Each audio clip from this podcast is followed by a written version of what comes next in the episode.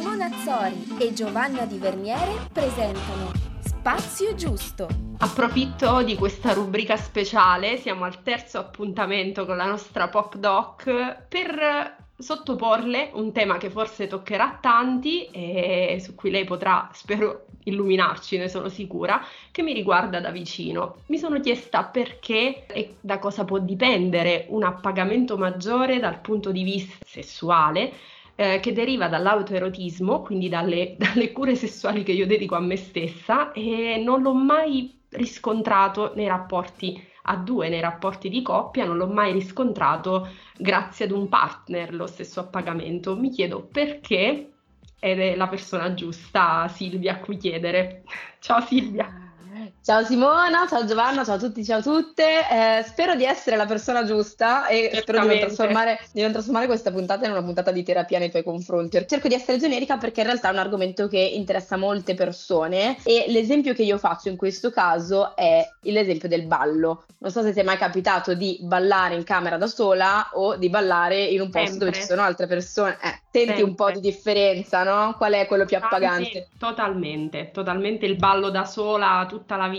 Mi esibisco con coreografie incredibili, cosa che non, non ho dubbi. Mai. Non ho dubbi, anch'io, anch'io mi sento tipo Jessica Alba in... Uh, com'è che si chiamava? Il... Team City? No, uh, no, quando, step up, no, quando faceva... No, ah, faceva ok! Step up, uh, step, step up, up, mi sa. Sì, sì, sì. Sì, io mi sento sempre come Jessica Alba in Step Up quando ballo davanti allo specchio da sola.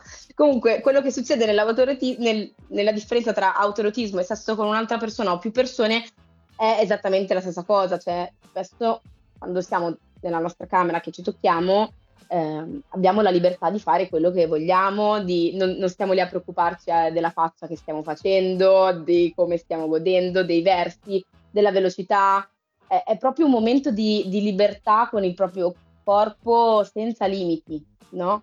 Invece quando siamo con un'altra persona è più facile che siamo inibiti eh, dall'altra persona, che vogliamo comunque apparire in un certo modo, che ci preoccupiamo di com'è il corpo, la nostra posizione e anche banalmente eh, non sappiamo bene come spiegare all'altra persona che cosa deve fare, oppure lo sappiamo spiegare, però poi magari l'altra persona non sa cogliere bene gli indizi.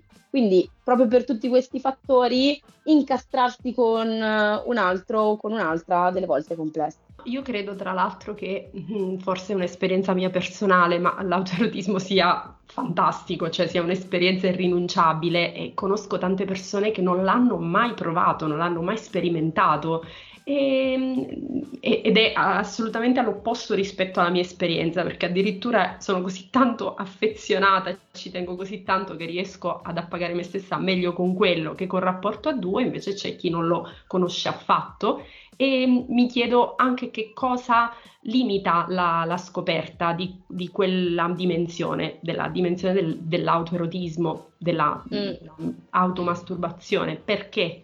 Perché ci sono tantissimi costrutti sociali intorno all'autoerotismo, perché ci sono tantissimi costrutti sociali eh, intorno all'autoerotismo, molte volte eh, ci viene insegnato proprio fin da piccoli e soprattutto fin da piccole, qua uso il femminile perché è proprio importante, che toccarsi, che occuparci del nostro benessere sessuale sia profondamente sbagliato. E finché fai sesso e provi piacere sessuale per appagare un'altra persona o con un'altra persona, allora è ok.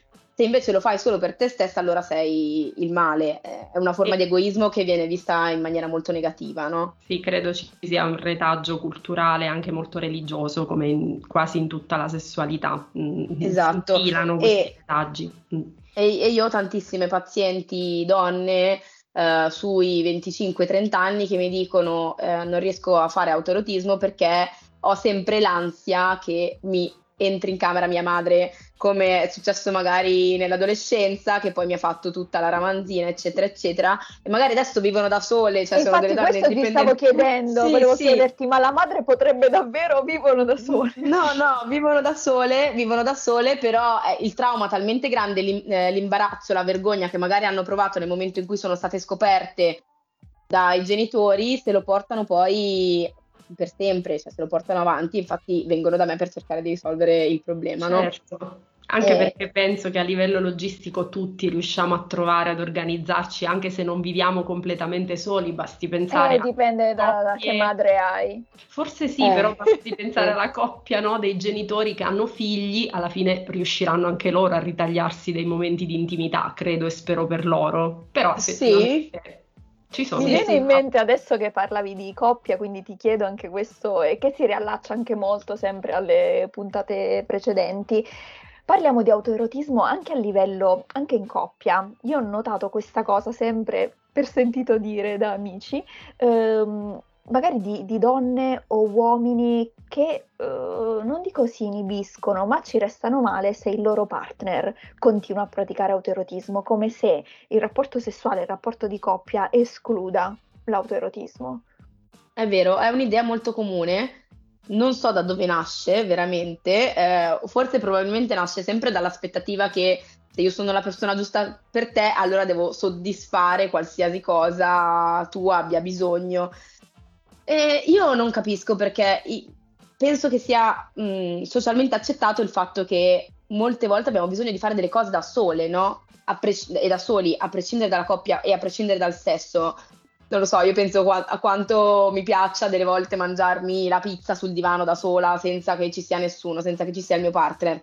È un momento altissimo. E uguale l'autoerotismo.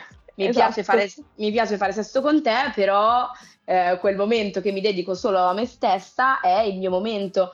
Molte persone pensano, cavoli, eh, non ti- magari non ti soddisfo, o peggio ancora, eh, nel tuo momento di autoerotismo pensi a qualcun altro o vedi un porno e quindi vedi qualcun altro.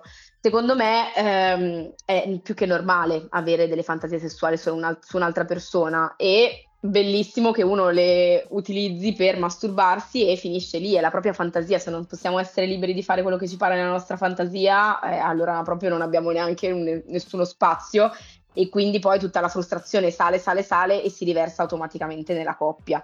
Secondo me eh, la masturbazione dovrebbe essere obbligatoria. No, vabbè, obbligatorio niente nella sessualità, però Grazie, Ma- stavo masturba- pensando. No, però secondo me dovrebbe essere obbligatorio un momento per sé, che poi magari uno non si masturba neanche, eh, però stare lì anche solo a coccolarsi, a farsi i massaggini sulla pancia, non lo so, le, le carezze, le autocarezze, è proprio un momento di contatto importante con il proprio corpo e non, de- non bisogna per forza venire, no? Molte persone pensano che bisogna masturbarsi e venire per forza, invece no, può essere anche solo dire ok, sono qui con me, il mio corpo e mi provoco del piacere, bellissimo.